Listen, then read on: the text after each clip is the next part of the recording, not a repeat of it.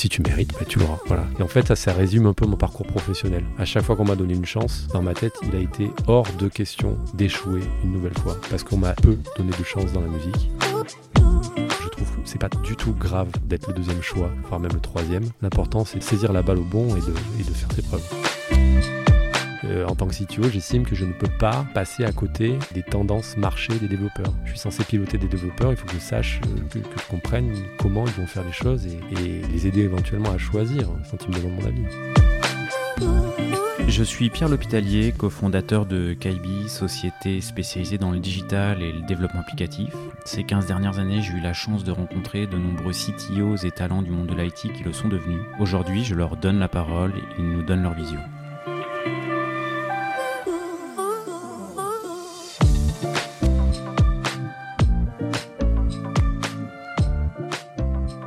Eh bien, euh, aujourd'hui, je suis en compagnie de Sacha Morard, euh, qui est CTO du groupe euh, Le Monde.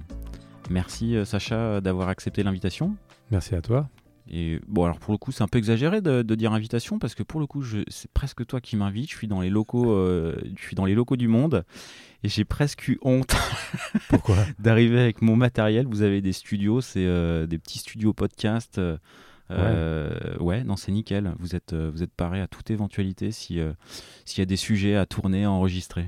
Ouais, ouais, bah oui, on, fait, on produit des podcasts. Et donc, non, mais je suis ravi de te recevoir dans ces belles conditions. normalement, Merci. le son devrait être bon. Euh, L'isolation phonique est parfaite dans cette salle. Ouais. Donc, normalement, vous devriez tout entendre. Et bah, et bah, c'est- un, grand plaisir de, de venir dans les locaux. Euh, et puis ça faisait un an, euh, moi ça faisait un an que j'avais essayé de de, bah, de t'inviter, euh, qu'on avait essayé d'échanger, puis ça a mis un petit peu de temps. Donc euh, bah voilà, c'est un vrai plaisir et on y est. Et moi j'avais écouté un des euh, un des épisodes que tu avais fait sur Tech Rocks. Ouais. Et je m'étais dit, eh bah ça, ça sera un chouette invité, chouette parcours à, à relater. Donc bah voilà, c'est parti. Est-ce que tu pourrais te présenter et présenter quelques grands tournants de, de ta carrière? Ouais, bien sûr. Donc, euh, je suis Sacha Morard, j'ai euh, aujourd'hui 41 ans, euh, père de deux magnifiques garçons de 12 et 10 ans, et époux d'une magnifique femme qui s'appelle Noélie. Et comme activité professionnelle, je suis donc CTO du groupe Le Monde. Plus exactement, le titre en français, c'est directeur des systèmes d'information et technique du groupe Le Monde. Donc j'ai deux grands services à piloter. J'ai euh, le service de la DSI, l'informatique traditionnelle, on va dire. Attention, traditionnel, c'est pas péjoratif, mais il faut bien brancher les ordinateurs, leur donner du réseau, du Wi-Fi, euh, s'occuper des serveurs qui sont hébergés dans nos petits data centers en interne, euh, faire de l'inf- de l'informatique de gestion, Ça, l'informatique ça aussi, c'est ta casquette. Oui, c'est une partie de mes responsabilités. S'occuper Ok. aussi de la sécurité informatique euh, du groupe. Et je peux te garantir que c'est un sacré challenge. Et puis également, un deuxième service du coup sous ma responsabilité, qui est la direction technique numérique, avec les développeurs, product owners, euh, architectes qui construisent les applications mobiles et les sites internet du groupe. Bon, moi, ça fait, euh, ça fait pas mal de casquettes. Je, euh, rebondis des fois dans les orgas, les, directions, la, la partie sécurité est un petit peu à part. C'est, est-ce que c'est évident d'avoir à la fois cette casquette euh, sécurité, à la fois la casquette euh, production, en fait? Bah, en tout cas, c'est pas, euh, pas un problème. Je sais, oui, en fait, je, je- je crois comprendre ce que tu veux dire. Dans certaines Ouais, grandes dans organisations, la certaines- sécurité a un pôle dédié Exactement. et assez et, puissant. et pas être jugé parti ou tu vois. Ouais, euh, ouais, ouais. Et ça a du sens dans les grandes organisations. Euh, nous, ça pourrait très bien l'être aussi comme ça. C'est pas le cas parce qu'en fait, euh, la partie sécurité est opérée par plusieurs personnes, mais dans différents services. On a quand même un responsable de sécurité, mais qui travaille avec plein d'autres personnes sur la, qui, qui sont également responsables de la sécurité de leur propre euh, équipe, leur propre infrastructure. Euh, donc en fait, c'est un truc assez transverse. Euh, et ce serait difficile de le faire différemment euh, dans le groupe parce que la sécurité informatique, comme on parle aussi de journalistes, ça derrière, c'est très lié à la sécurité physique chez nous. Quand Ah journa- ouais? bah oui, quand un journaliste est, euh, on- il subit une tentative de, de- de- de piratage, euh, il n'est absolument pas à exclure que cette tentative de, de- devienne un jour une tentative de très très physique en fait. C'est déjà arrivé, hein. il y a des journalistes qui peuvent se, se faire kidnapper, il y a des journalistes qui peuvent se faire menacer. euh, et en fait, euh, souvent, on s'aperçoit que les, les cyber euh, ou les cybercriminels peuvent très bien passer du côté de, de l'agression physique. Les mêmes. Enfin, les, mêmes organisations. Ouais, voilà. Il y a des acquaintances ou des liens. Tout à fait. Qui, qui, que vous repérez, quoi. Ouais. Ok, ok, ok. Euh, peut-être avant de rentrer un peu dans le détail de, de ces différentes casquettes et des, des, chantiers qui sont les tiens au groupe Le Monde, est-ce que tu peux bah, revenir sur quelques étapes euh, euh, de ta vie d'avant? Ouais. Alors bon, c'est une histoire que je raconte assez souvent parce qu'elle est, elle est cocasse, en tout cas elle est originale. je suis pas du tout nerd à la base. Je suis pas du tout né pour être dans l'informatique. Je suis né dans les Alpes du Sud. Euh, j'ai passé toute ma jeunesse jusqu'à 20 ans à faire du ski et de la musique. Euh, rien ne me prédestinait à savoir euh, utiliser un ordinateur et particulièrement programmer, puisque je voulais faire que de la musique de ma vie. Et en fait, quand j'ai eu 20 ans, j'ai décidé de monter sur Paris.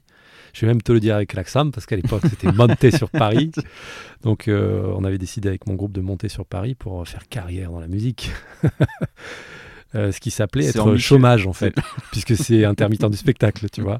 Donc euh, attention, je dis pas que euh, c'est pas une vie professionnelle, être intermittent du spectacle. Oui, tu touches une allocation chômage, mais néanmoins tu vis de ta musique. Et c'est ce que j'ai fait pendant six ans, c'était super, particulièrement en studio, un peu en concert aussi. J'ai enregistré beaucoup d'albums, de titres, ça et là pour différents articles, artistes pardon, et, et également pour mon groupe.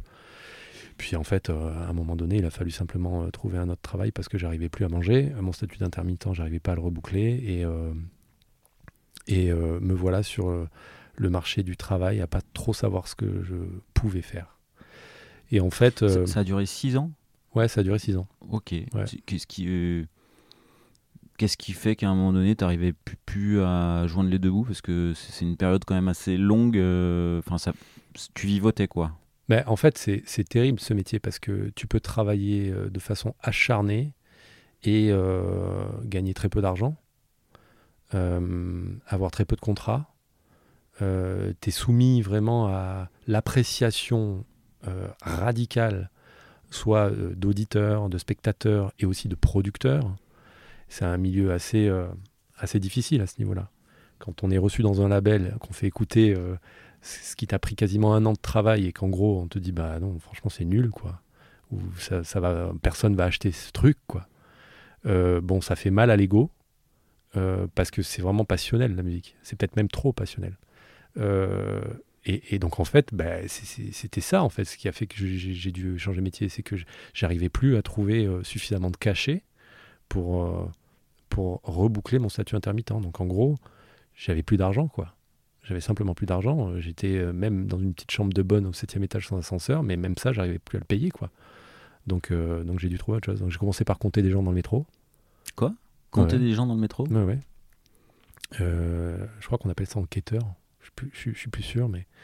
Ouais, ouais, c'est en gros, tu te, Savoir le débit. Tu t'inscris sur des plateformes d'intérim et puis on t'appelle à des moments, on dit tiens, demain tu es sur la ligne 14, tu vas compter les gens. C'est pas très intéressant. Euh, et après, euh, voilà, j'ai fait tout ce que. Enfin, j'ai essayé plein de choses. Hein. J'ai postulé euh, dans, des restaurants rapides. j'ai commencé une mission pour m'occuper m'occuper de pardon des, mutations des professeurs des écoles au ministère du coup de l'éducation. J'ai tenu une matinée. Et euh, ouais, ouais. Mais parce qu'en fait, j'étais complètement en décalage par rapport vraiment au, marché du travail. Je, ne savais pas comment ça fonctionnait. J'étais dans la musique pendant six ans. C'était, fou pour moi d'être aussi point à la dèche, en fait, et de devoir trouver vraiment de, de quoi manger. Euh, mais ça m'a fait beaucoup de bien. Parce que ça m'a fait remettre les pieds sur terre, en fait. Et donc, là, je me suis posé, je me suis dit, mais de quoi vraiment tu es capable qui pourrait intéresser les gens? Mis à part la musique, puisque c'est bon, tu as essayé pendant 6 ans, ça, ça a échoué. Est-ce que tu as été euh, à des moments à l'impression d'être à deux doigts, de pouvoir basculer vers... Euh, tu visais la célébrité, enfin le, succès, euh, entre guillemets, célébrité, ou c'était pas ce que tu recherchais Tu fais pas ce métier, enfin musicien, ou chanteur en l'occurrence, avec sans avoir cette idée derrière la tête, évidemment que ça faisait rêver, ça me faisait rêver. Maintenant, avec le recul, je trouve ça complètement stupide d'ailleurs. Mais pourquoi par rapport à la statistique que ça arrive, par rapport à la ouais, à la statistique et puis surtout l'intérêt en fait. Aucun intérêt d'être célèbre, aucun. aucun, je veux vraiment pas. À la limite, être reconnu pour ton travail, c'est bien plus gratifiant que d'être célèbre pour pas grand chose. Euh, bon, et donc voilà, euh, à ce moment-là, euh, je, me suis focalisé sur mes compétences. Et comme en tant que musicien, producteur, j'avais un petit label, j'organisais beaucoup d'enregistrements de, disques, etc. j'avais fait du graphisme, j'avais fait un peu de, web design, un peu. Et donc du coup, je me suis dit, bon, le seul truc que tu sais bien faire, c'est du Photoshop à la limite. Donc je me suis fait embaucher dans une boîte qui, qui était un opérateur hébergeur qui existe toujours, qui s'appelle BSO Network, euh, avec euh, des fondateurs qui avaient mon âge, hyper, hyper intelligents, hyper sympas. Et en fait, quand ils m'ont vu, ils ont dit Bon, bah écoute, euh, ouais, ok, tu peux devenir designer chez nous. Et d'ailleurs, je dois dire que j'étais pas leur premier choix. Ils avaient choisi quelqu'un d'autre, ça je l'ai su quelques années après. Et finalement, cette personne a refusé, en fait, ça a été ma chance. Et, et d'ailleurs, je trouve que c'est pas du tout grave d'être le deuxième choix, voire même le troisième. L'important, c'est de saisir la, saisir la balle au bon et de, et de faire ses preuves. Bah, tu sais quoi, c'est marrant parce que j'en parlais hier avec quelqu'un euh, qui me disait bah, quand j'étais embauché, j'ai vu, euh, j'ai vu deux ans plus tard dans, le dans mon dossier de recrutement écrit choix numéro 2. ouais. Bon, ça l'a pas dérangé non plus. Euh, mais, non, au contraire. Mais, bon, ça, ça lui a fait quand même bizarre de, de voir ça dans, le dossier de recrutement. Euh. Ouais, mais oui, mais à l'époque, je pense que si euh, s'il me l'avait dit, ça m'aurait peut-être un petit peu frustré, mais euh, quoique j'étais pas à quelques échecs près, je pense que j'aurais survécu aussi. Et, et, donc voilà, donc je suis devenu designer pour cette, pour cette marque. Et puis, comme j'étais au contact d'ingénieurs système et réseau, de développeurs, je travaillais finalement pour eux. Hein. je présentais leur travail pour aller convaincre des clients. Des clients. Euh, et bien en fait, ce monde m'a intéressé. Euh, j'avais mon frangin par ailleurs qui, qui s'était aussi lancé dans le développement informatique. Et puis finalement, euh, j'ai demandé à mes patrons, moi je voudrais bien devenir développeur. Voilà.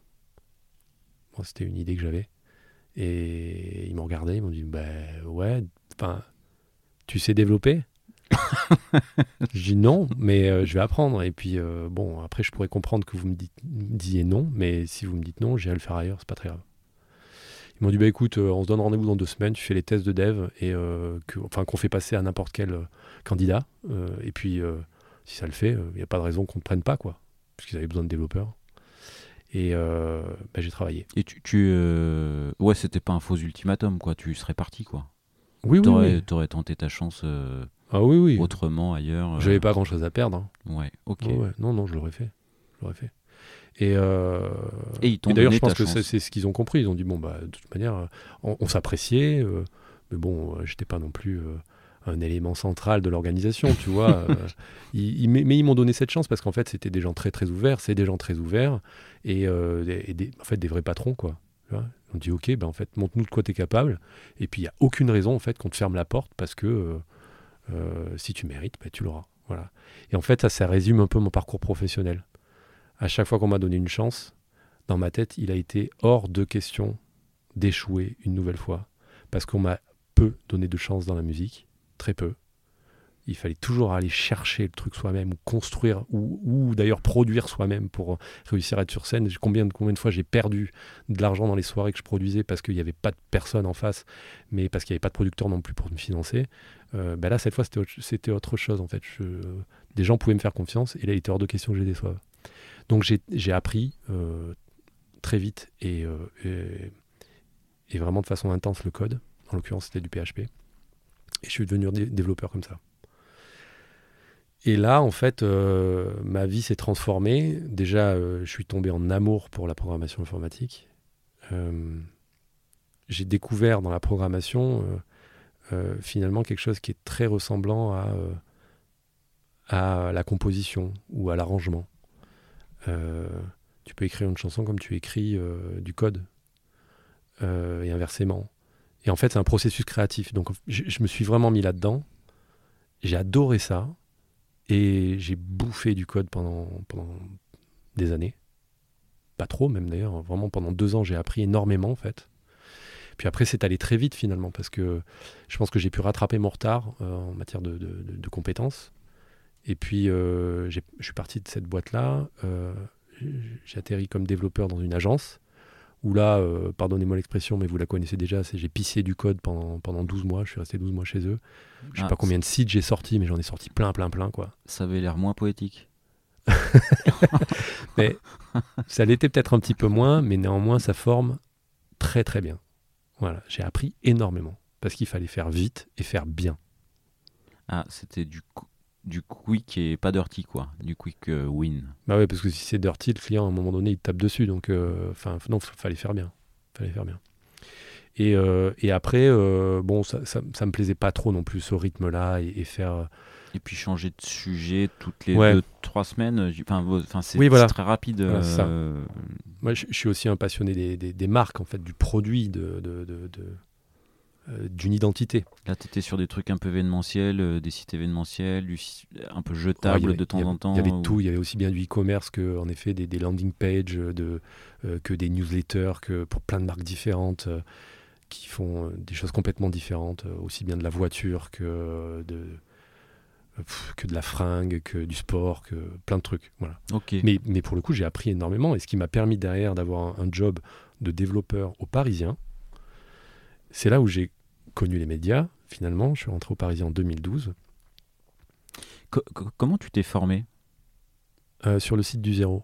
Site du Zéro. Qui s'appelle Open, Open, Classrooms aujourd'hui. Ouais, on salue, je salue. On salue Nicolas Guérin que j'ai reçu sur le podcast. Guérin, salue Romain aussi Cusignac qui est le CTO. Bah, les deux que j'apprécie beaucoup. Ok, ok, ok. Donc site du, site du Zéro, Open Classroom. D'autres sources euh, d'informations, de, de formation de... Ouais, bon, après, euh, de toute manière, j'avais déjà une Bible PHP à l'époque, euh, écrite par Cyril Pierre de GR, euh, que j'ai bouffé. Et puis, beaucoup de symphonies à l'époque. Je faisais beaucoup de symphonies, donc là, toute la doc de symphonie, je l'ai poncée dans tous les sens. Tu l'ai bouffé aussi, quoi. Ouais, les tutos, partout. Puis après, euh, en fait, c'est marrant parce que quand, quand tu es jeune développeur, tu focalises sur une techno en particulier. Tu apprends un truc jusqu'au bout, tu deviens euh, très bon dans ce truc-là, et finalement pas très bon sur tout le reste. Euh, mais au moins, tu peux être engagé pour faire ce, ce pourquoi tu es bon. C'est déjà au moins une première étape. Puis après, au fur et à mesure, j'ai commencé à m'intéresser à beaucoup plus de choses, à l'infra, au DB euh, au HTTP. Euh, le HTTP, c'est quand même la base. Il faudrait quand même apprendre ça avant tout le reste, surtout dans nos métiers de développeur web. Euh, et, donc voilà, je, maintenant, je, m'autorise à apprendre encore plein d'autres langages. je me suis mis au Go il y a trois ans. Je suis absolument un fan de Go. je fais du Rust un petit peu maintenant. Enfin, voilà, du coup. Ah ouais, tu, tu, tu ponces pas mal de langages, quoi. Non, non, enfin, je, je prétends pas être. Euh, euh, non, mais disons qu'à un moment donné, euh, quand tu as compris. Les mécaniques. ouais, la, mécanique, finalement, la langue, un langage peut être finalement une barrière. Il y a d'autres pays avec d'autres langages. Il faut savoir voyager beaucoup plus que simplement dans, dans le pays dans lequel tu as l'habitude de voyager. et moi, ça, ça me fascine. Tu codes encore euh, à titre personnel, du coup, ou également euh, tu, te, tu, te réserves des, tu, te réserves des petites features ici aussi? Alors, majoritairement à titre personnel, enfin sur des side projects qui concernent le monde. Euh, pour faire de la veille aussi énormément. Je peux travailler 4-5 heures d'affilée pour essayer un nouveau framework qui vient de sortir. Euh, récemment, par exemple, Next, tu vois, Next, je connaissais pas Next, je je voulais connaître, donc je vais passer quelques heures dessus, tu vois. Euh, en tant que CTO, j'estime que je ne peux pas, euh, je peux pas passer à côté de, de, des tendances marché des développeurs. Je suis censé piloter des développeurs, il faut que je sache, que, je comprenne comment ils vont faire les choses et, les aider éventuellement à choisir. Quand il me demande mon avis. Avoir une petite opinion du répondant, euh, oui, effectivement, c'est important pour toi. Quoi. pour moi, pour moi c'est important. Je dis pas que c'est important pour euh, le poste de CTO, mais pour moi, c'est important. Ouais. Et ça te plaît Ah bah oui, euh, non mais bien sûr que ça me plaît. Déjà, j'ai atterri dans, le, dans la programmation parce que, je, comme je t'ai dit tout à l'heure, je suis tombé en amour de la programmation. il est hors de question qu'on me, qu'on me brise ce truc, tu vois. non, mais c'est pas parce que je suis CEO que je dois arrêter de coder. Si j'ai envie de coder, je code. Et si j'ai plus envie de coder, je code plus. Voilà. Mais en l'occurrence, oui, je continue à développer sur des side projects. De temps en temps, ça m'arrive de faire quelques reviews de PR de, de mes équipes, parce qu'on est sur un sujet très particulier. Ils savent que je, que je connais. Dans ce cas-là, ils vont me pinguer. ça peut aussi m'arriver de faire de euh, de mettre les, mains en prod parce que, euh, je te dis un truc bête, mais il y a, deux mois, on a subi des attaques assez intenses sur un des types du groupe, des attaques DDoS. Et, euh, et c'est un sujet que je connais plutôt bien maintenant. Et, donc j'ai un peu mis la main à la pâte avec, avec l'équipe, tu vois. Donc là, ça peut m'arriver, tu vois, d'intervenir parce qu'on est dans une situation un peu, un peu compliquée. Après, j'essaie de pas être sur le chemin critique parce que c'est pas mon boulot de produire mais je peux pas nier que de temps en temps, ça, ça, arrive. Voilà, ça peut arriver. Très rarement, mais ça peut arriver. Ok, ok, ok. Voilà. Et donc j'étais, pardon, j'étais en train de. Je t'ai coupé en fait. non, mais ça veut dire que voilà, c'est fluide. Euh, j'étais arrivé au Parisien. Je reprends l'histoire. Euh, en tant que développeur. Euh, et alors là, j'ai découvert le monde fantastique du site média à forte charge. impressionnant la première fois qu'on vit ce truc-là, parce que c'est pas, euh, enfin c'est pas rien quoi. les serveurs s'en prennent vraiment plein la tête. Et, euh, et surtout, il y a des problématiques très très spécifiques. Et euh, c'est quoi les, enfin les ordres d'idées de connexion simultanée, nombre de requêtes ah bah, Je peux te donner des exemples sur ce qu'on vit sur le monde. Hein. en temps réel, là, à l'heure où je te parle, il doit y avoir à peu près 60 000 personnes sur le site web. Voilà. D'accord. 60 000 personnes. S'il se passe un truc là dans la soirée, euh, par exemple l'incendie de Notre-Dame, on va monter à 120 000 en 5 minutes. Ok. Voilà. Euh, ça dépend comment est fait ton site. Bah, il peut rien se passer, c'est-à-dire qu'il n'y aura pas de problème, ça va tenir. Euh, mais si, comme nous, tu as décidé d'avoir un site dynamique, c'est-à-dire que c'est tes serveurs qui répondent toutes les pages à chaque utilisateur, bah, tu as intérêt d'avoir une architecture robuste. Euh, et en fait, c'est ça qui m'a vraiment plu, notamment quand je suis arrivé au Parisien, c'est de comprendre et de, maîtriser ce type d'infrastructure et de problématique. Si bien que je me suis vraiment donné pendant six mois, et au bout de six mois, ils m'ont proposé de devenir responsable technique. Enfin, j'avais pas le terme CTO, mais j'étais CTO en gros de toute l'activité numérique. Et, euh, j'ai appris ce, qu'était ce métier. Euh, hyper intéressant. commencer vraiment à monter en compétences dans le management. Dans les choix d'architecture, euh, aussi un petit peu de, donner quelques feedbacks aux directeurs pour avoir des, orientations stratégiques, techniques intéressantes pour la boîte. Euh, voilà, ça m'a vraiment fasciné. Et, et, au bout de trois ans, euh, j'ai décidé de partir pour monter mon entreprise.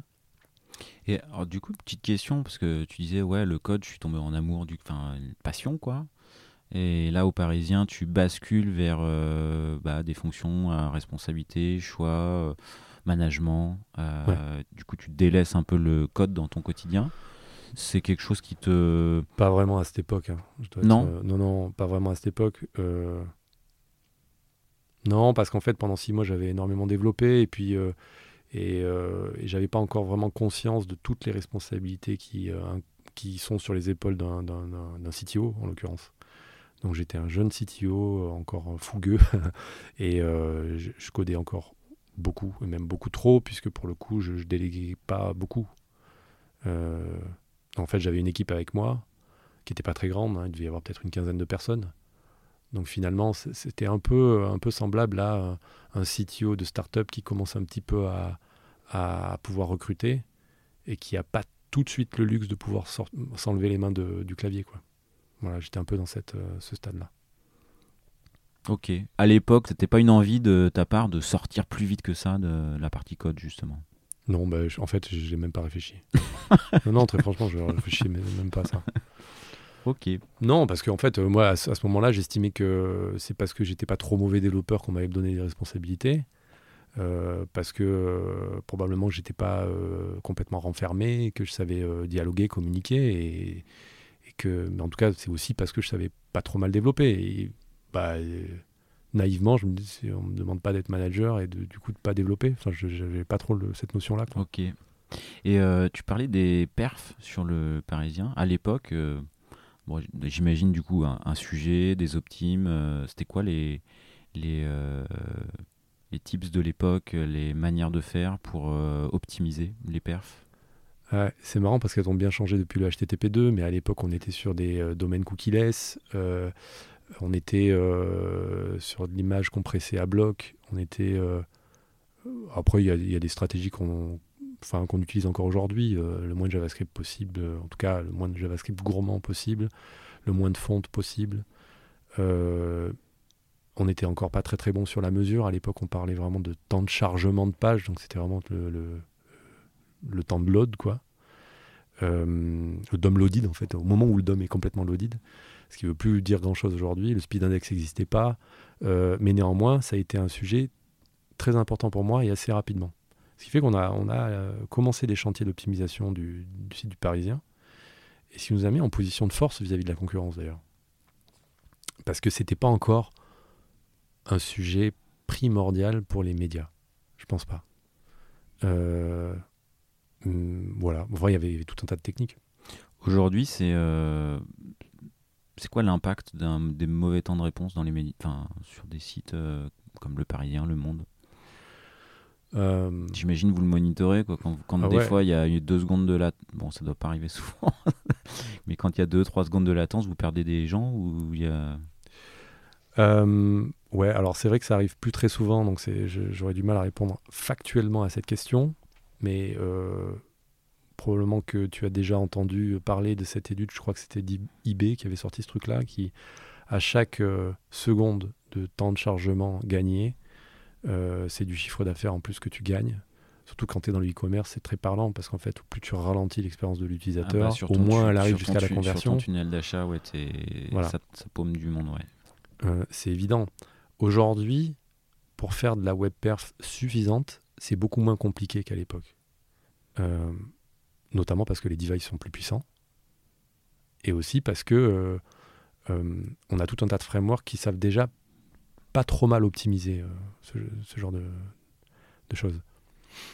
Euh, mais néanmoins, moi je le sais, parce que je le vois dans les chiffres, si tu as un bon, euh, une bonne web perf, l'utilisateur est beaucoup moins frustré, il va à aucun moment se sentir, moi en tout cas, avoir, avoir envie de se barrer. Quoi. Parce que son expérience, elle est, elle, est, elle est agréable, tout simplement. Ouais, tu, si tu as une bonne expérience, euh, tu pas la peine de télécharger euh, l'autre application euh, de l'autre journal. Quoi. bah, évidemment. Et aujourd'hui, justement, au monde, quand tu, disais les stratégies, c'est beaucoup plus simple. C'est à base de d'infra cloud, AWS, autres systèmes de cloud que vous de système de cache. Comment vous faites justement pour adresser cette problématique? Alors. Euh, un petit fast-forward là, du coup. Ouais, ouais, ok. Euh, donc, moi, je suis arrivé en responsabilité en 2018 euh, au groupe Le Monde, 1er janvier 2018. un de mes premiers chantiers a été de m'occuper de la refonte du site qui n'avait pas bougé depuis 2012, dont la web perf n'était pas génial, génial. Et, et, du coup, on avait des grosses ambitions sur l'abonnement numérique. On faisait aussi bien sûr de la publicité en ligne. Euh, et pour atteindre nos, objectifs en termes d'abonnement numérique, il fallait vraiment que l'expérience de, lecture, l'expérience utilisateur soit meilleure que ce qu'elle était jusqu'alors. Que les pages se chargent rapidement, que les contenus soient euh, lus jusqu'au bout, que le tunnel de commande, le tunnel d'abonnement euh, soit efficace. Tu peux quelque chose, que le contenu soit lu ou pas lu jusqu'au bout? Bah ouais, bien sûr. Enfin, ce que je veux dire, c'est. Euh, bah, si déjà la page met 4 secondes à arriver dans ton navigateur, je peux te garantir qu'il y en a pas mal qui vont partir avant de lire le truc. ok, mais si elle s'est chargée au démarrage, euh, que l'utilisateur aille pas jusqu'au bout de l'article, est-ce que c'est un. Ouais, c'est plutôt une question du X. Euh, il faut.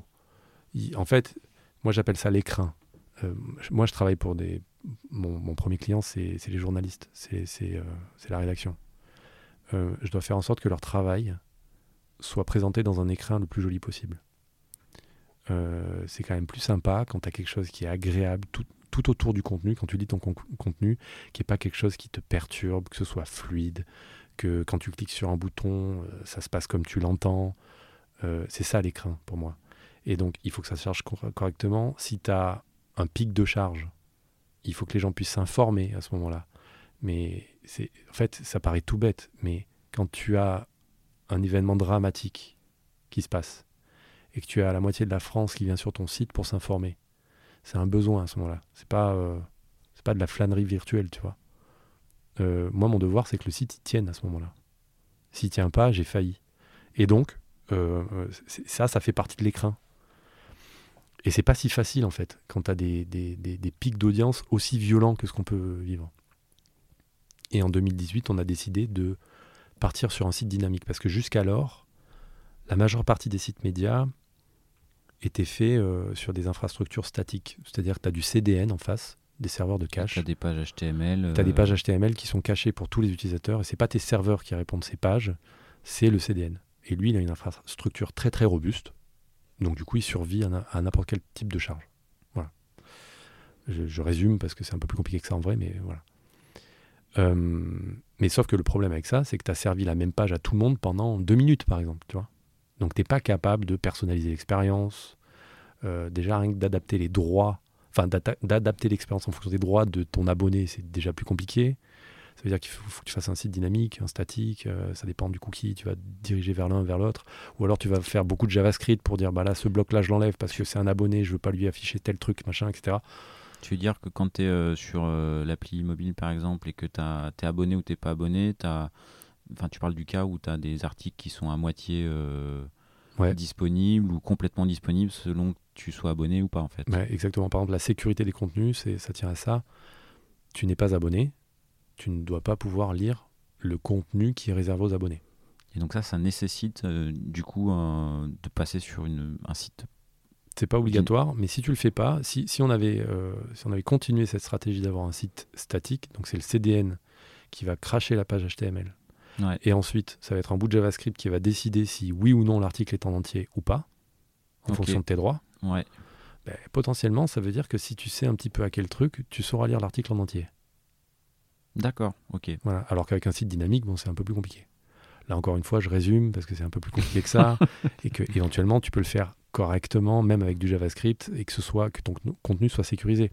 Certes, mais sauf que t'empiles les couches de complexité, et je suis vraiment, moi, c'est un truc sur lequel je lutte tout le temps, la complexité.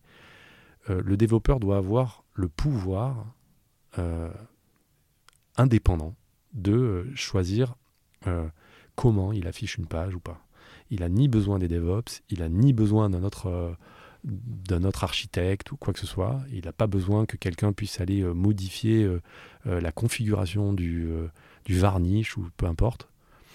Il doit être autonome là-dessus. Et donc, pour ça, il faut un site dynamique. En fait, il n'y a rien de dingue. Hein. C'est ce que tous les grands sites du monde font. Ils ont des sites dynamiques. Amazon, Facebook, enfin, tous ces grands sites. Mm-hmm. Mais sauf que, traditionnellement, les médias à cause de ces pics de charge, ont utilisé des CDN pour cacher les pages HTML. Et je me suis dit, ben, en fait, on va arrêter ça.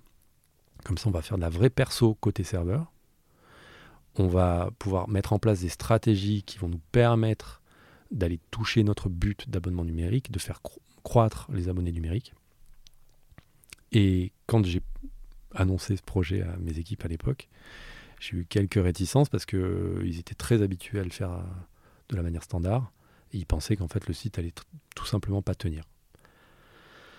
Euh, bon, voilà, on est maintenant en 2023. Le site tient malgré les pics de charge et tout simplement parce qu'en fait, c'est une stratégie euh, bah, simple qui est de tout optimiser, faire en sorte que le, site soit une bonne web performance côté navigateur, mais aussi une très bonne performance côté back-end.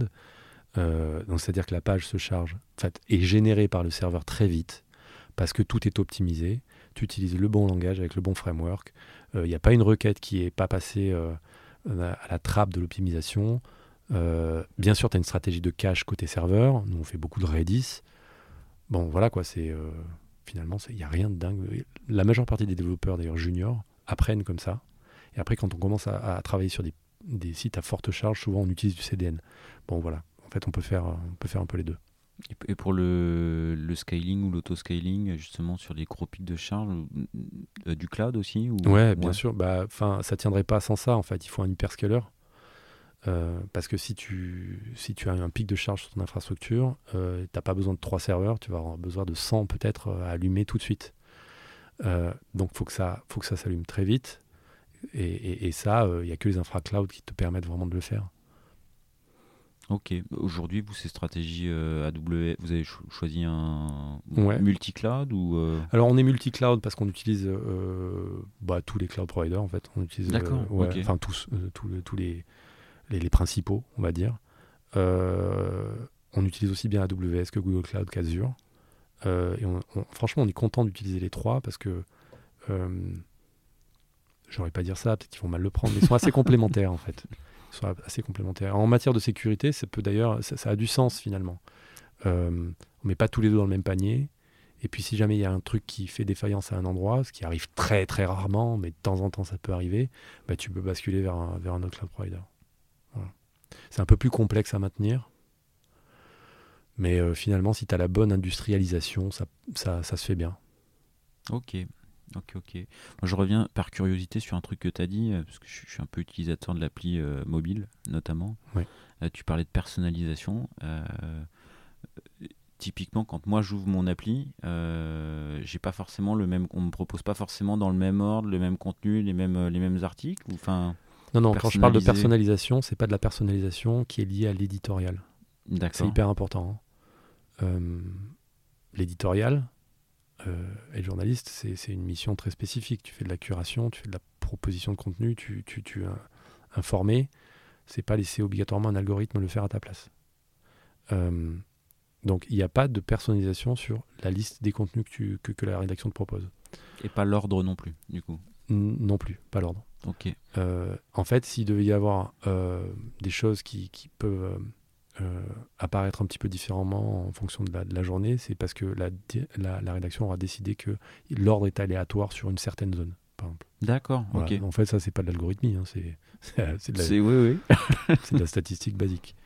Euh, par contre, on a quelques zones de recirculation, euh, donc qui font pas partie du cadre principal, là où il y a le contenu, qui euh, là ont une vocation à la conversion, à, à la rétention. Euh, et, et- et là, c'est des endroits où on peut utiliser de l'algorithmique, en l'occurrence du machine learning, euh, pour, euh, pour te recommander des contenus. Ça, bien sûr, il y a quelques zones.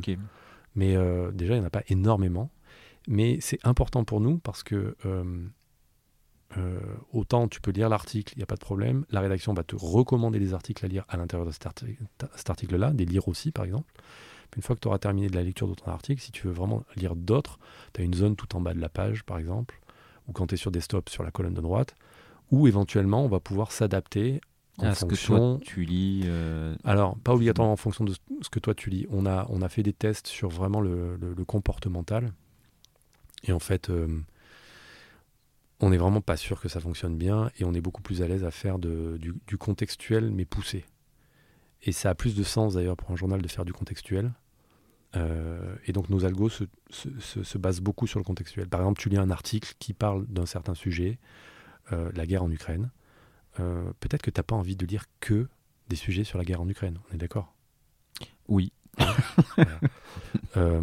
Mais par contre, le contexte dans lequel tu lis cet article est important. Le contexte dans lequel toi tu lis cet article et les autres utilisateurs aussi lisent cet article. On a un- une zone de reculation qui s'appelle le Top Next, qui est hyper intéressant parce que on va regarder les articles qui ont été le plus lus après l'article que tu es en train de lire. Voilà. D'accord. Ordonné sur différents points, ça peut être ordonné par conversion, ordonné par page vue, ordonné par taux de lecture. Puis on peut aussi euh, pondérer tout ça avec des critères éditoriaux, en fonction par exemple de, euh, des positions de la home page. Donc ça c'est vraiment une curation éditoriale. Tu vois, et, et c'est ce qui est fantastique avec mon travail, c'est que je sors un peu des chemins traditionnels de, la data, euh, de, la data science euh, que tu peux trouver dans le retail, où vraiment on va laisser les algos beaucoup décider, hyper data driven. C'est hyper intéressant de le faire comme ça, mais il y a une mission qui est différente pour un journal. Et donc on doit discuter avec les membres de la rédaction pour savoir si les algos sont euh, cohérents et comment on doit les adapter pour que ça rentre dans, fait, dans, dans- dans la manière de travailler du journal, dans, dans l'éthique du journal. D'accord. Bah là, on est passé sur un sujet assez data, du coup. C'est une, ça, ça a fait partie de tes chantiers, du coup? Ouais, ouais, tout à fait. Euh, Enfin, il y, avait une équipe data quand tu es arrivé on avait- Non, il n'y en avait pas, mais je l'ai, je l'ai constitué. On faisait, en fait, on faisait beaucoup de data déjà avant que j'arrive. hein. Euh, mais surtout pour analyser l'audience, pour, pour faire des prédictions, pour faire aussi un petit peu de publicité, mais pas vraiment pour faire pour collecter de la donnée first party, pour faire de la, data science, comme moi j'appelle ça la data science. Quoi. et donc du coup, j'ai créé une équipe data avec des data engineers, data scientists. On a commencé à collecter de la donnée nous-mêmes. Euh, qu'on a mis dans un data lake, ça vous connaissez par cœur, et euh, on a commencé à l'activer nous-mêmes en fait. L'idée c'était de ne pas passer par un third party pour faire de la recommandation, pour faire du retargeting panier abandonniste sur nos propres contenus, sur nos propres plateformes, euh, de faire, je sais pas moi, de la relance carte bleue expirée, tout ce genre de choses, qui est hyper important en fait. Et donc c'est pour, c'est pour ça qu'on a créé l'équipe data et euh, qui aujourd'hui travaille pour l'ensemble des titres du groupe. D'accord. Et aujourd'hui, la taille de l'équipe data, c'est. Euh, j'imagine, tu n'as pas dû trop trop batailler pour euh, convaincre de, de monter une équipe data et donner des exemples de. Tu as dû apporter des use cases pour, pour le proposer Ouais, j'ai dû apporter quand même des use cases parce qu'en fait, c'était compliqué à cette époque-là parce qu'il y avait plusieurs personnes qui, qui dont leur, enfin vraiment leur, leur, leur, mission, leur fonction, c'était quand même de travailler de la donnée. Euh, bah, la majeure partie s'appuie sur des outils tiers pour le faire. Et j'ai quand même dû bien expliquer que j'allais pas marcher sur leur plate-bande en, construisant une équipe data. Euh, et que là, tout de suite, c'était pas, euh, fait, c'était vraiment un sujet séparé. Et que peut-être à terme, on allait pouvoir discuter de convergence. Quand tu parles d'outils tiers sur le sujet, on parle de quel type, quels outils Il y en avait plein, mais ça peut être des outils de, collecte de données analytics comme Amplitude, ah comme, comme Piano, comme AT Internet à l'époque. il, y en a plein, on, a toujours utilisé plein d'outils en fait. D'accord, ok. Et donc, tu as. Et alors, du coup, convergence ou pas? Maintenant, je pourrais pas dire convergence, mais plutôt synergie forte euh, l'équipe de data science, elle s'est euh, elle, s'est vraiment perfectionnée. On a commencé à sortir euh, des algos de Rocco bah, qui fonctionnent en fait, qui fonctionnent bien, qui, qui, qui, montrent des résultats. Et donc, bah, d'ailleurs, cette année, on, a décidé que la data analyst qui était plutôt côté audience, qui vraiment s'occupait d'analyser les chiffres collectés dans un outil sur partie, euh, travailler euh, de façon beaucoup plus proche avec l'équipe data. Ça fait sens.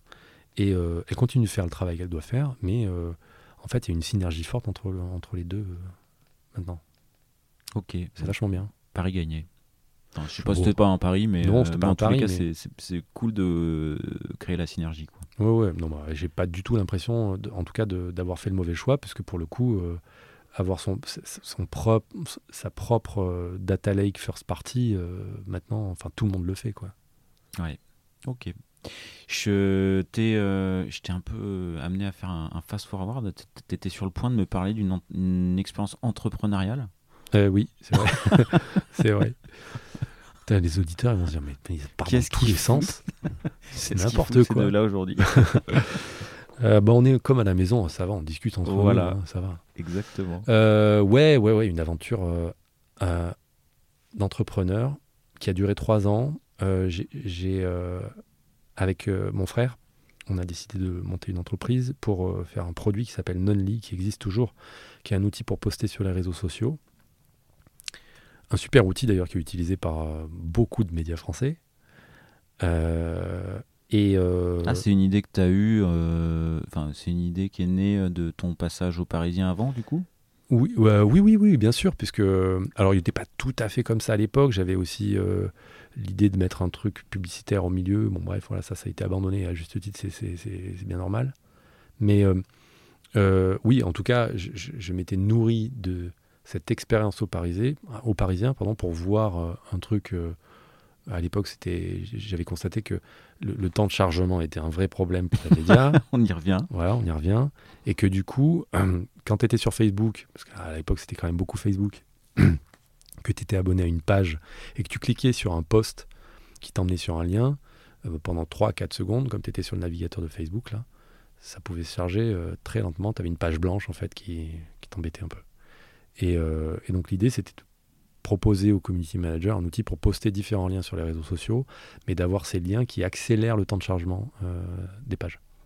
Ce qui maintenant, d'ailleurs, est, est, beaucoup moins problématique puisque chaque média optimise le temps de chargement des pages et donc on a beaucoup moins cette page blanche qui vient nous embêter. Euh, mais à l'époque, c'était un vrai sujet.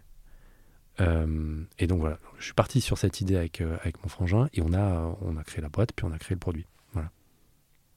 Et une petite, euh, une petite tranche de vie de 2-3 ans. Ouais, ouais, de 2-3 ans. Après, euh, j'ai décidé de partir euh, et, et, et de, de, revenir à cet amour euh, des médias. J'allais pas dire la musique quand même. bon, visiblement, tu avais envie de, de, tourner la page, hein, effectivement, après les 6 années. Voilà. Et, euh, et, donc je suis redevenu, enfin pardon, je suis devenu euh, directeur technique de l'Ops en 2017. Euh, et puis au bout de dix mois, on m'a proposé la direction technique du Monde. C'est bien sûr à quoi j'ai accepté. Et, T'as réfléchi, voilà. Réfléchi ou ça t'a pris deux minutes? Alors oui, pour tout te dire, j'ai réfléchi parce qu'en fait c'était assez vertigineux. Euh, maintenant que tu connais mon parcours, tu peux comprendre que euh, en tant qu'autodidacte, euh, c'était un peu. La marche était assez haute, je dois l'avouer. Je me sentais capable, hein, techniquement. Mais, mais là, en fait, déjà quand j'étais au Parisien, on, on, on voyait le, le, monde comme le Graal absolu des médias français, en termes techniques, en termes éditorial. Et euh, cette marque est, est, vraiment à du prestige. Et j'osais difficilement m'imaginer qu'un jour je pouvais être CTO de, du journal Le Monde. Et donc quand on m'a proposé ça, euh, ouais, j'ai réfléchi parce que je me suis dit, et d'une, est-ce que j'en suis capable? Et de deux, si on, si on m'appelle, c'est que ils vont attendre de moi quelque chose de très concret. donc faut pas que tu te loupes, quoi. Mais bon, comme je te disais tout à l'heure, on m'a donné cette opportunité, il était hors de question que je la gâche. Ok, oui, t'as réfléchi quand même, mais. Euh... ça n'a pas duré très ça longtemps. A pas duré, hein. Ça n'a pas duré longtemps. Non, ça n'a pas duré 15 jours. Euh, deux heures, c'était plié. Et euh, c'était volontaire, enfin, euh, c'était conscient, une volonté de ta part de. Euh, quand tu retournes à l'Ops, du coup, de, chercher dans les médias C'était vraiment. Il y avait une recherche sectorisée sur ce secteur d'activité? Non, pas obligatoirement, mais euh, en fait, ça s'est fait assez naturellement. Euh, à l'époque, euh, j'avais un, ancien collègue du Parisien qui était directeur numérique de l'Obs et qui m'a appelé, il m'a dit tiens, on recherche quelqu'un. C'était un moment où je pouvais partir de ma boîte et, et donc je dis bah ouais, écoute, feu, banco, banco, ouais, c'est super intéressant. Ça m'avait vachement plu au Parisien, on y va quoi. Ok, ok, voilà. ok. Et je vais rebondir quand on propose le poste, euh, et puis on, bah, on, restera sur le monde après, euh, quand on te propose le, le poste CTO Le Monde, euh, tu, tu m'as dit, ah, ils, doivent, ils, vont, ils vont probablement attendre quelque chose de moi.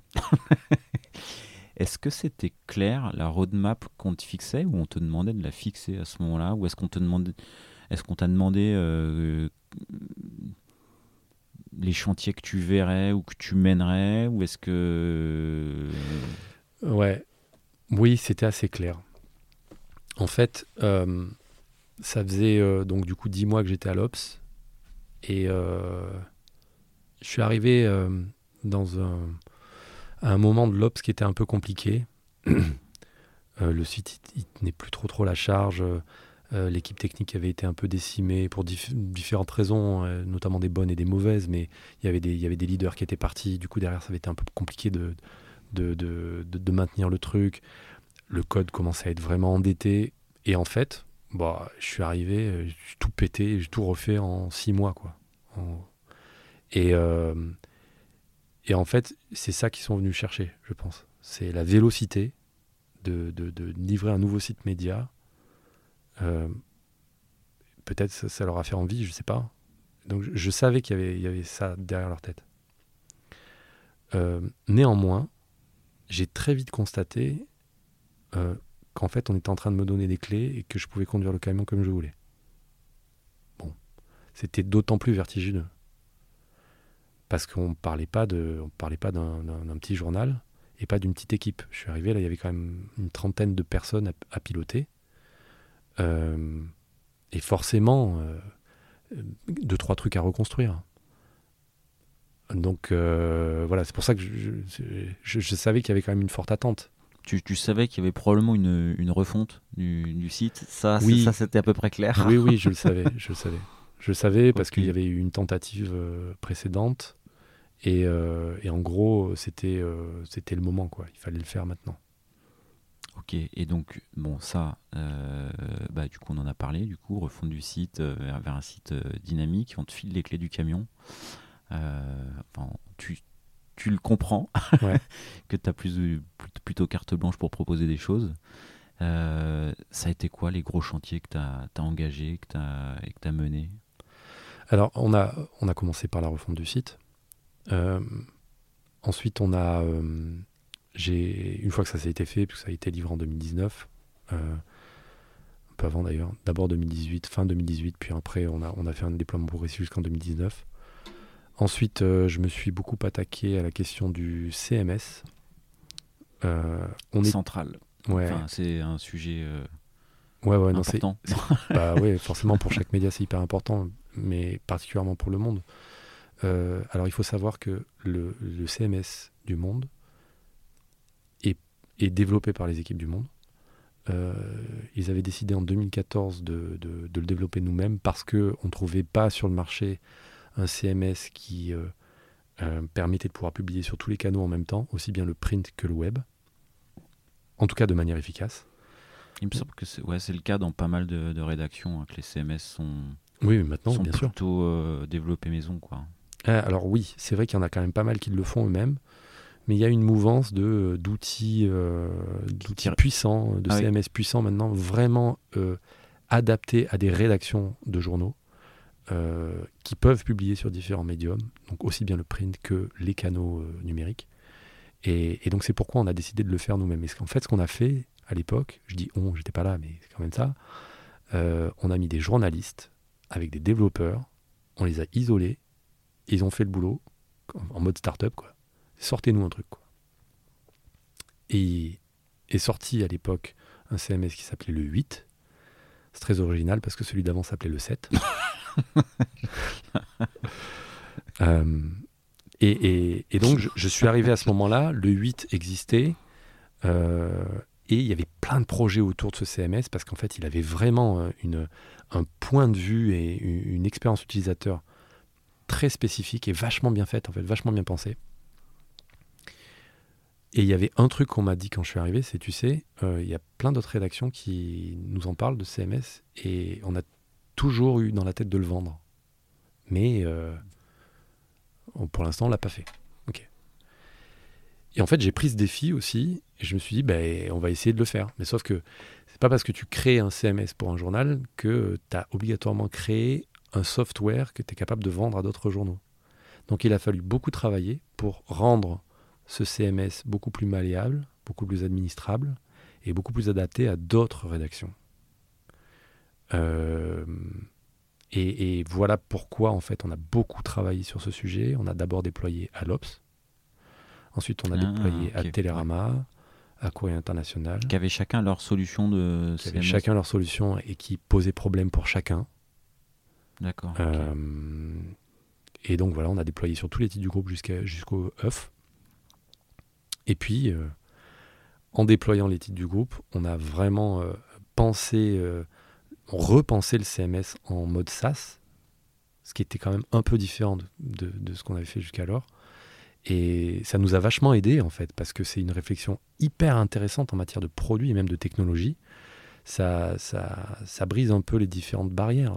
Donc c'est, je t'avais dit pendant la préparation qu'on est un peu une, une start-up à l'intérieur d'un grand groupe. Mais c'est un peu comme ça finalement, parce que on construit des produits pour différentes euh, marques du groupe tous ces produits doivent être administrables, adaptés, que chaque euh, titre du groupe se sente pas non plus déshabillé de leur ambition fonctionnelle. Ça, c'est hyper important. Donc, il faut que les ingénieurs puissent parler à toutes les parties prenantes. Il faut que et, et d'autant plus si tu, si tu as pour ambition de vendre tes logiciels à l'extérieur. Euh, donc, cette réflexion elle a été hyper importante pour nous et je pense qu'elle nous aide même aujourd'hui pour nos propres titres. Et donc, nous avons signé nos premiers contrats euh, très récemment. Euh, le Temps, qui est un quotidien suisse, est sur notre CMS, que j'ai renommé en Sirius depuis. Sirius, pourquoi? Parce que. Euh, non, c'est pas l'étoile la plus, euh, la plus brillante de la galaxie, mais c'est un clin d'œil au, au pseudonyme qu'utilisait le fondateur du journal Le Monde, Hubert Beuve-Méry, en période de, de guerre, parce qu'il était résistant. Euh, il écrivait des articles critiques euh, du gouvernement français. Et en l'occurrence, il signait il signait Sirius. Sirius. Voilà. Ok. Hubert, si tu nous entends. Bon, il n'y aura pas de 10 ou de 11, du coup. non, non, il n'y aura pas. On va trouver un autre nom. Et euh, c'est intéressant comme, enfin, comme projet, parce que derrière, il y a, au niveau orga, il y a des équipes commerciales, une équipe commerciale qui s'est montée pour, euh, pour Non. vendre le, le site. ou que- comment ça se passe commercialement parce que quand on le- Non, il n'y a pas d'équipe commerciale parce qu'après on reste un journal avant tout. Donc euh, notre, euh, notre ambition, c'est pas de faire euh, du commerce sur nos softwares. C'est éventuellement euh, d'amortir un petit peu de, euh, et surtout de, euh, de partager cette philosophie autour de- du journalisme, autour de, de- l'outil éditorial. Euh, on n'a pas, euh, on n'a pas vocation à en vendre des, des centaines en fait. Ouais, ça- Donc en fait le commercial, euh, pour tout te dire, c'est plutôt moi. Je déplace en rendez-vous. Ça, c'est mes- années start-up aussi m'ont beaucoup aidé là-dessus. Et, et voilà. Après les cycles de décision pour acheter un CMS, c'est pas la même chose qu'un Ouais, non, non, petit outil. Ça prend longtemps. Faut être patient. ok. Ah, donc, tu as une casquette également euh, commerciale. Ouais, ouais. J'arrive avec ma guitare. D'ailleurs, je chante des chansons. Et je vous présente Sirius. Voilà, c'est ça. D'autres d'autres chantiers qui t'ont tenu à cœur? Est-ce que, hum, est-ce que tu me parlais de data, mais tout, tout ce qui est euh, IA, IA générative, euh, est-ce que ça a des, euh, des impacts sur votre métier, sur le métier de l'édition, sur Alors ça, au moins, est-ce qu'il y a des use cases que vous envisagez? Ça a au moins des impacts en termes de réflexion, parce qu'évidemment, on ne peut pas passer à côté de cette mouvance et de ces inquiétudes, notamment autour de la, de la générative AI. Euh, après, cela dit, c'est un sujet passionnant. Je pense qu'il y a beaucoup à faire avec les modèles euh, euh, génératifs. Moi, ça c'est un sujet que je suis depuis un petit moment, hein, parce que euh, j'avais déjà beaucoup focalisé sur GPT-3 à l'époque. J'en avais fait des sujets de conférence où vraiment je, me disais que ça allait, provoquer un, truc très spécifique et, notamment que ça, allait pouvoir lever beaucoup de questions sur, sur comment ces modèles peuvent interagir avec euh, le journaliste. Euh, donc c'est des questions sensibles qu'on se pose beaucoup aujourd'hui. Je ne saurais pas te dire s'il y a des cas d'usage, il y en a forcément. Il y en a forcément. On y travaille aujourd'hui, mais on, reste aussi beaucoup prudent parce que euh, qu'une machine génère du contenu, alors que notre mission première, c'est justement de générer du contenu, bon, où est-ce qu'on met la frontière? Voilà, donc on, est très prudent là-dessus, mais par contre, c'est un sujet euh, dont j'ai des discussions euh, quasiment chaque semaine euh, avec le directoire ou avec des journalistes. Et d'ailleurs, pas que au Groupe Le Monde, j'en parle à, beaucoup d'autres titres de presse français et internationaux. Après, d'autres sujets majeurs, il y a le, consentement qui est hyper important pour n'importe qui maintenant. L'internationalisation aussi, on a, décidé l'année dernière de, sortir un site en anglais, euh, donc d'avoir tous les contenus, enfin quasiment euh, majeure partie des contenus du monde traduits en version anglaise et proposer un abonnement à des, euh, à des anglophones. Ça c'est passionnant parce que pour le coup là on a un peu cassé nos, nos frontières. Euh, déjà qu'on était un journal qui était beaucoup lu à l'étranger et reconnu à l'étranger, mais surtout par des francophones. Il fallait savoir lire le français pour venir lire les, les articles du Monde. On était très utilisé par les expatriés, mais là, euh, on s'est dit que bah, si on voulait euh, vraiment euh, encore avoir de la croissance sur les abonnés numériques, c'était peut-être un, Ça, une c'est bonne ré- solution. c'est récent, ça, en fait, le journal Le Monde jusqu'à jusqu'au chantier internationali- internationalisation, il n'était pas. euh, On écrivait en anglais, mais très rarement. Ouais. Euh, de temps en temps, quelques correspondants pouvaient, pouvaient, pouvaient écrire des articles en anglais, mais euh, c'était pas du tout de façon industrielle. Là, vraiment, l'objectif, c'était de pouvoir proposer nos articles euh, en anglais, avec la même qualité que ce qu'on écrit en français.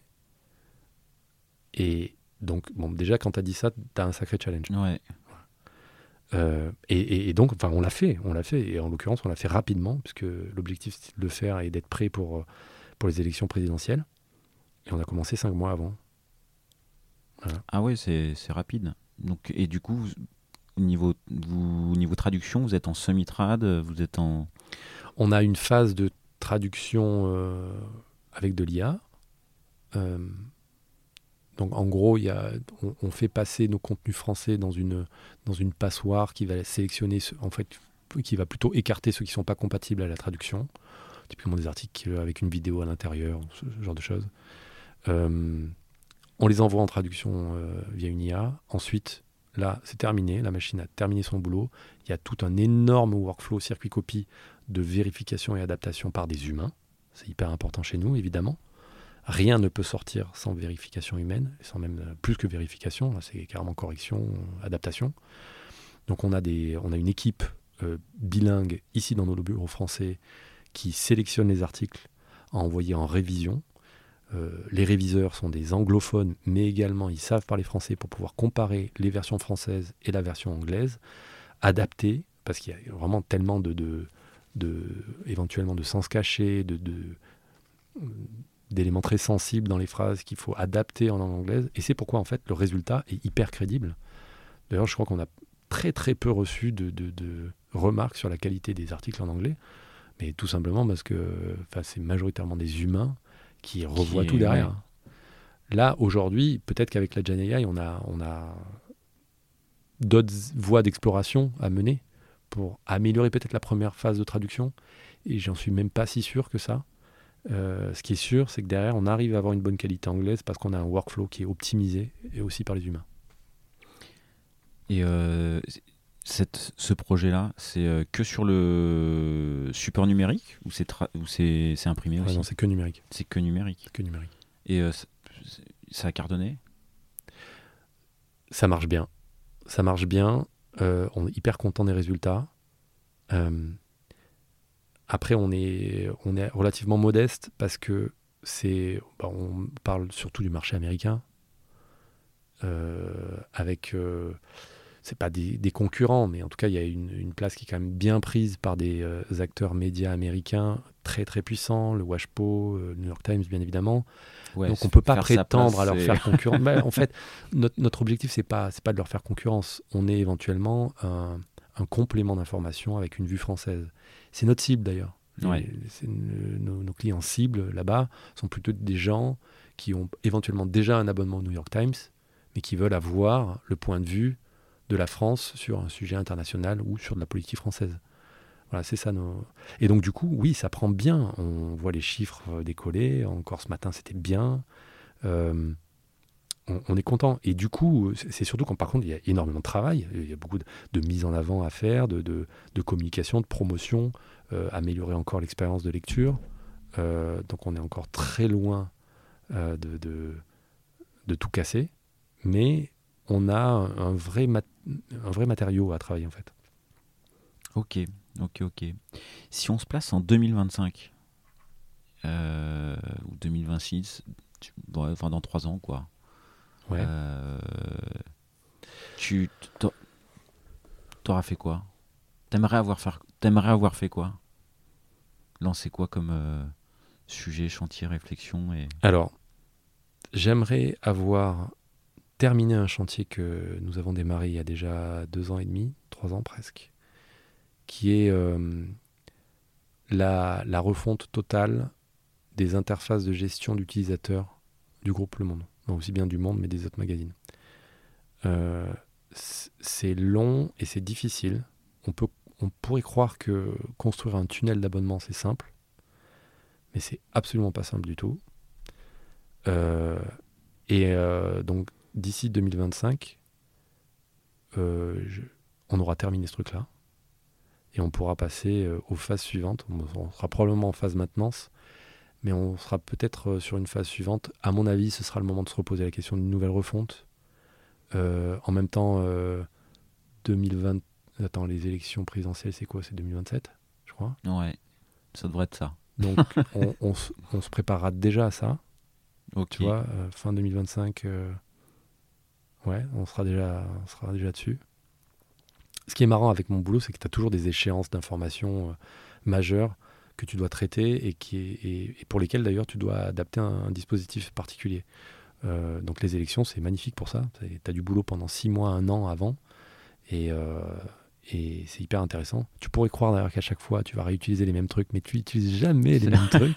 Chaque fois, il y a d'autres trucs à construire. Euh, tu vois, je pensais pas que les élections présidentielles ou des impactaient autant ta roadmap autant je, voilà, je pourra bosser avec euh, Eurosport ou des sites de paris sportifs, tu sais que tu es drivé par l'événement. quoi. Tu sais que l'événement, euh, tu l'US Open, tu le recules pas. quoi. Donc, ouais. donc faut que ça soit prêt. Mais euh, ouais, pour vous aussi, en fait. c'est ça amène des, ah des, chantiers spécifiques, des deadlines spécifiques. Ah oui, oui, tout à fait. Même là, tu vois, on travaille sur la Coupe du Monde de rugby. Donc l'équipe web du monde travaille à euh, comment, comment récupérer les, les résultats de, euh, de la Coupe du Monde et les afficher correctement. Euh, on va travailler bien évidemment sur les JO. Les JO, ce sera un sacré travail. Ouais. On a déjà commencé, mais je pense que les gros gros travaux vont démarrer après la rentrée. Là.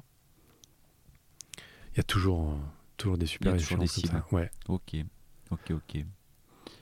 Bon, bah, pas mal de, chantiers qui t'ont animé qui vont t'animer. On, arrive tout doucement, euh, du coup, sur euh, la fin des, des échanges, à moins que tu aies d'autres chantiers à nous partager Ou on a pas mal balayé Non, je crois que non, non, je crois qu'on a à peu près fait le tour. Bah, du coup, j'arrive sur quelques questions un peu classiques euh, et finales. Est-ce qu'il il y a un proverbe, une phrase qui te, qui te suit? Oui, il y en a une. Si vous échouez, soyez honnête, et si vous réussissez, restez modeste. Et ça t'incarne Je sais pas si ça m'incarne, mais j'aimerais bien que ça m'incarne en tout cas. Je voudrais pas paraître trop prétentieux de temps en temps, même si, euh, enfin, on peut le dire de temps en temps, ça pourrait m'arriver. Euh, mais en tout cas, si, si quand j'échoue, j'essaie d'être euh, très honnête, parce que les échecs. Alors c'est marrant parce que les échecs, ça a l'air de t'avoir. Enfin, tu l'as mentionné dans plutôt sur la carrière musicale, dans la carrière pro, j'ai pas l'impression qu'il y ait. Bah si, évidemment qu'il y en a plein. Ouais. Ah oui, évidemment qu'il y en a plein. Euh, après, je suis. Je suis euh,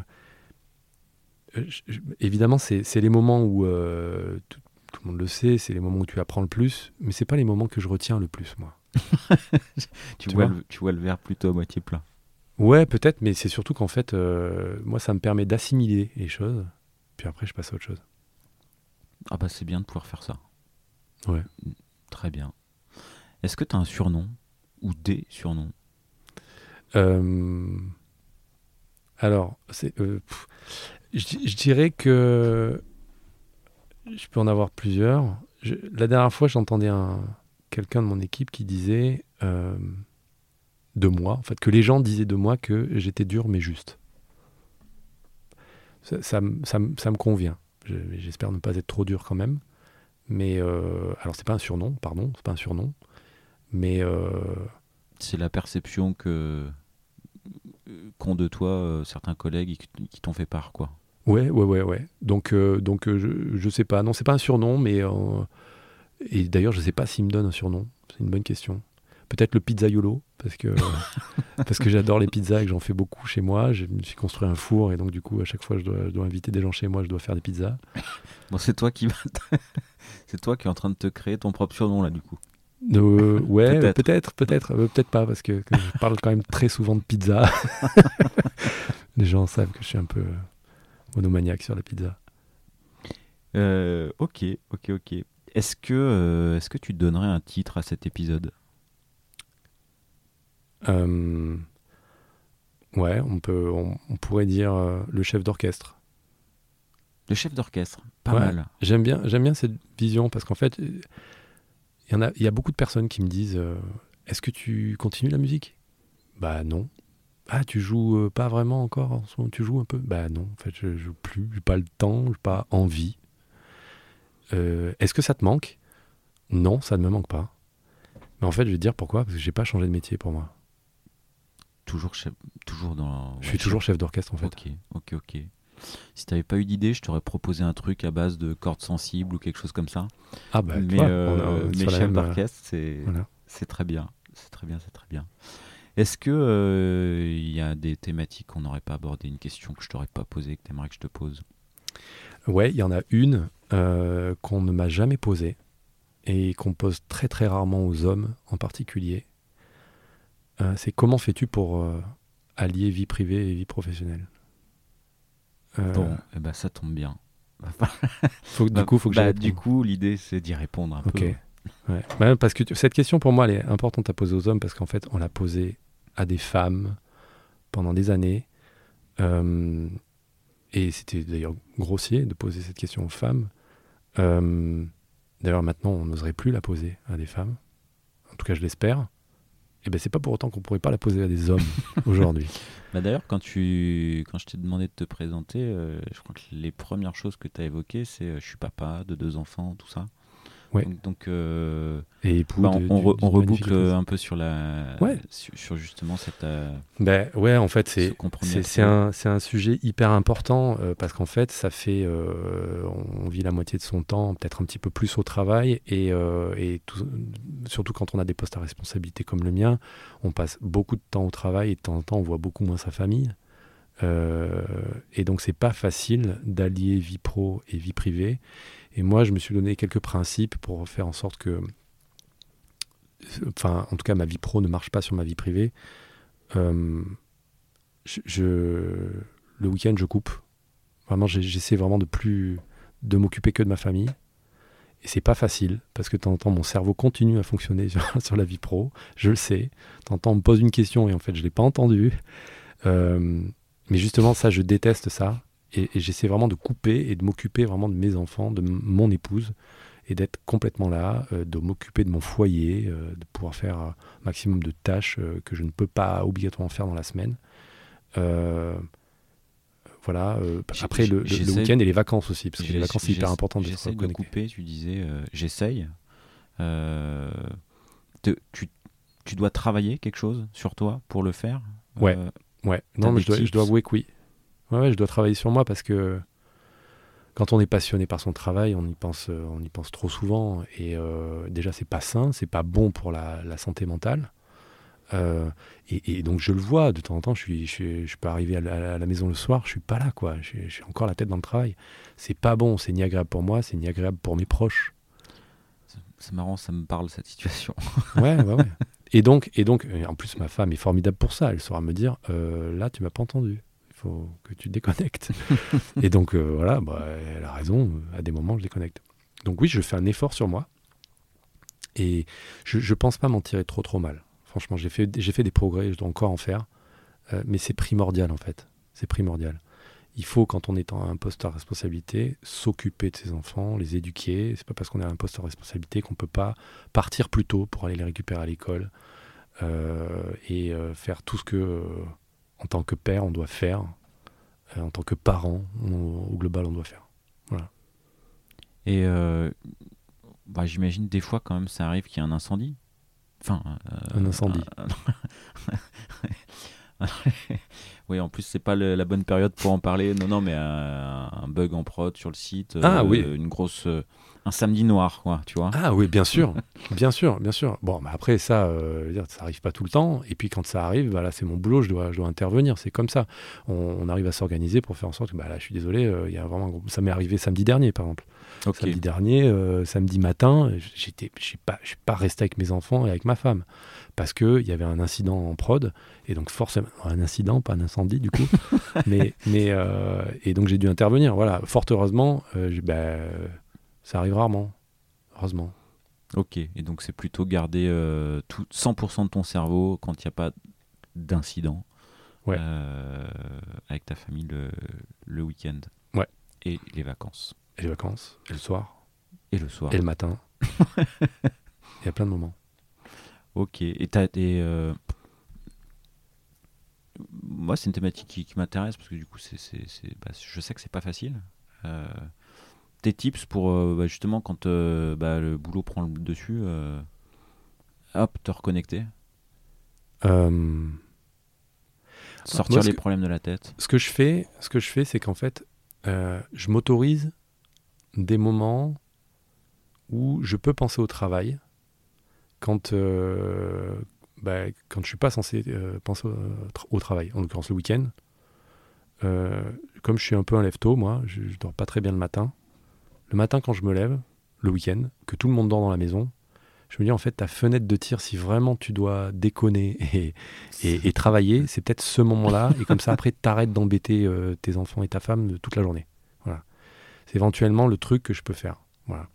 Sinon, le reste, c'est pas très très compliqué. hein. C'est juste en fait euh, bah, être raisonnable. En fait, il n'y a pas.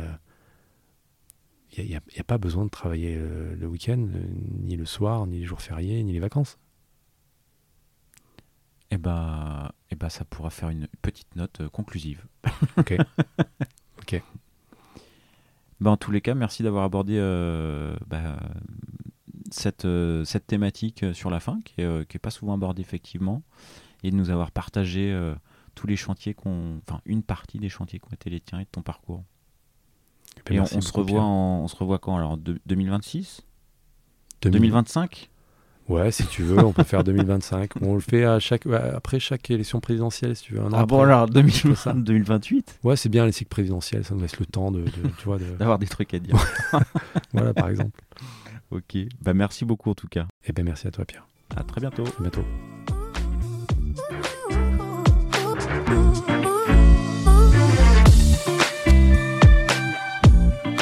L'épisode est terminé, j'espère qu'il vous a plu et si c'est le cas, c'est le moment de prendre deux ou trois secondes de plus pour euh, deux ou trois clics. Un petit clic pour un pouce bleu euh, ou un petit clic pour un partage aux copains ou un petit clic pour vous abonner euh, et ne pas rater le prochain épisode. À très bientôt.